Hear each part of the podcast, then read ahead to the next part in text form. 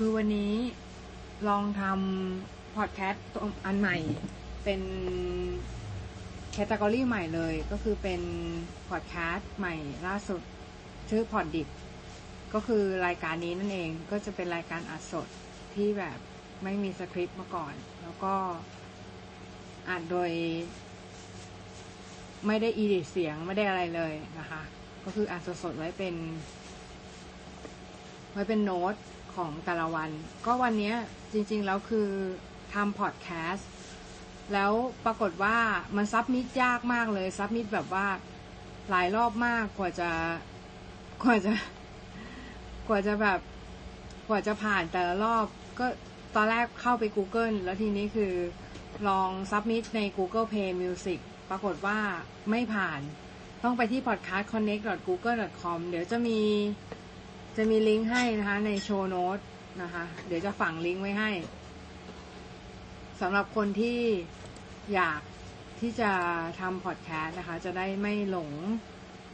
ไปเหมือนเรานะคะว่าในในลิงก์ต่างๆ เนี่ย คือมันมึนมากนะคะ ใน Google คือซับมิดไปหลายรอบมากรอบรอบแรกก็บอกว่า Image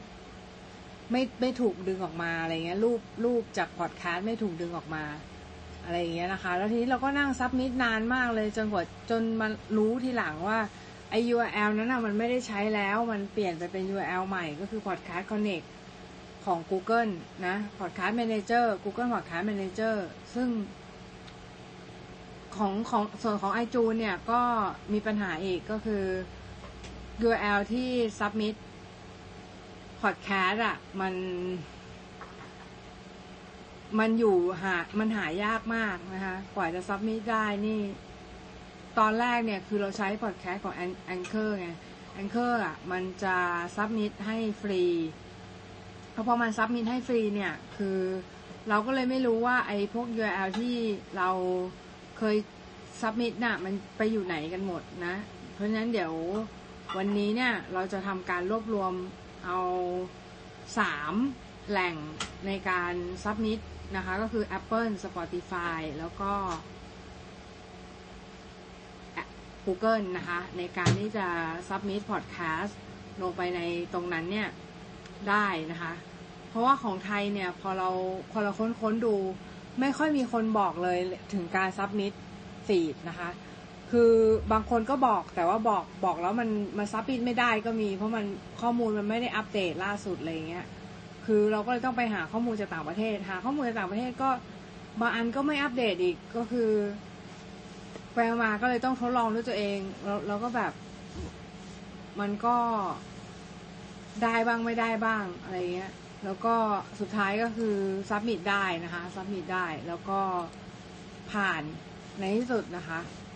ก็เดี๋ยวอีกสักพักนึงก็คงจะได้รายการนี้ก็คงจะได้ list ใน Google i t u n e แล้วก็ Spotify แล้วสำหรับ Spotify เนี่ย ตอนนี้ก็คงฟังได้เรียบร้อยแล้ว ส่วน Apple กับ Google เนี่ย ต้องรอรีวิวนิดนึงนะ ว่ากว่าจะผ่าน ก็คงอีกสักพักหนึ่งแต่ว่าสำหรับวันนี้เนี่ยก็นอกนอกจากนั้นอะ่ะเราก็จะมารีวิว Duet นะคะ Duet ก็จริงๆคือถ้าใครมี Cintiq อยู่แล้วนะคะ Cintiq อยู่แล้วมีมี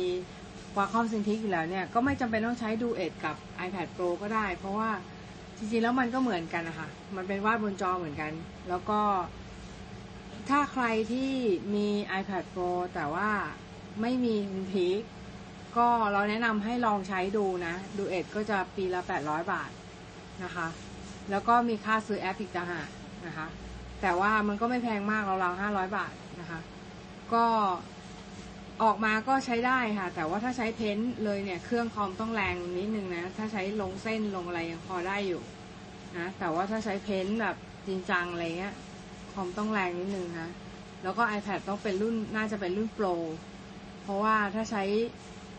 รุ่นธรรมดาเนี่ย ไม่น่าจะไหวนะคะจากความคิดเรานะเออ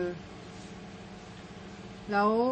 ดูเอ็ดเนี่ยจริงๆถามว่าดีกว่า a t o p a d ไหม ก็ a t o p a d มันเป็นของ Mac อะค่ะ ของ Mac ก็คือถ้าถ้าใครที่ใช้คอมพิวเตอร์ Mac Intosh นะคะ ก็ใช้ตัว a t o p a d จะดีกว่า แต่ว่าถ้าใครมี PC แล้วก็หรือว่า Mac หรือว่าโน้ตบุ๊ก PC เนี่ย ก็ควรใช้ Duet มากกว่า เพราะว่า Duet เนี่ยจะเป็นของ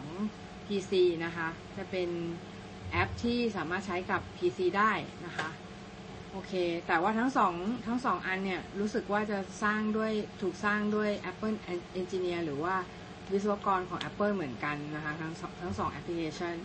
นะคะวิศวกรเก่าไม่แน่ใจนะ เราเคยอ่านเจอว่าว่าอย่างนั้น เออ แล้วก็ ถ้าใครสงสัยเนี่ย ลอง Google ดูก็ได้เรื่องของการซัมมิตพอดคาสเรื่องของอะไรอย่างเงี้ยนะ แต่ว่าเรารู้สึกว่าบางทีเนี่ย ข้อมูลใน Google มันค่อนข้างจะ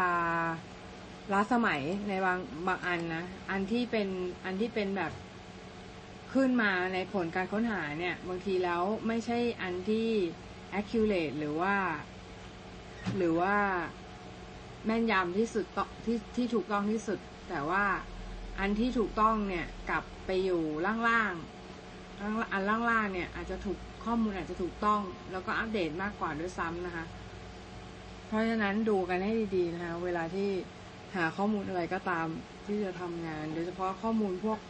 การ submit พอดแคสต์เนี่ยมันลิงก์มันเปลี่ยนมันอาจจะเปลี่ยนได้ตลอดเวลานะคะ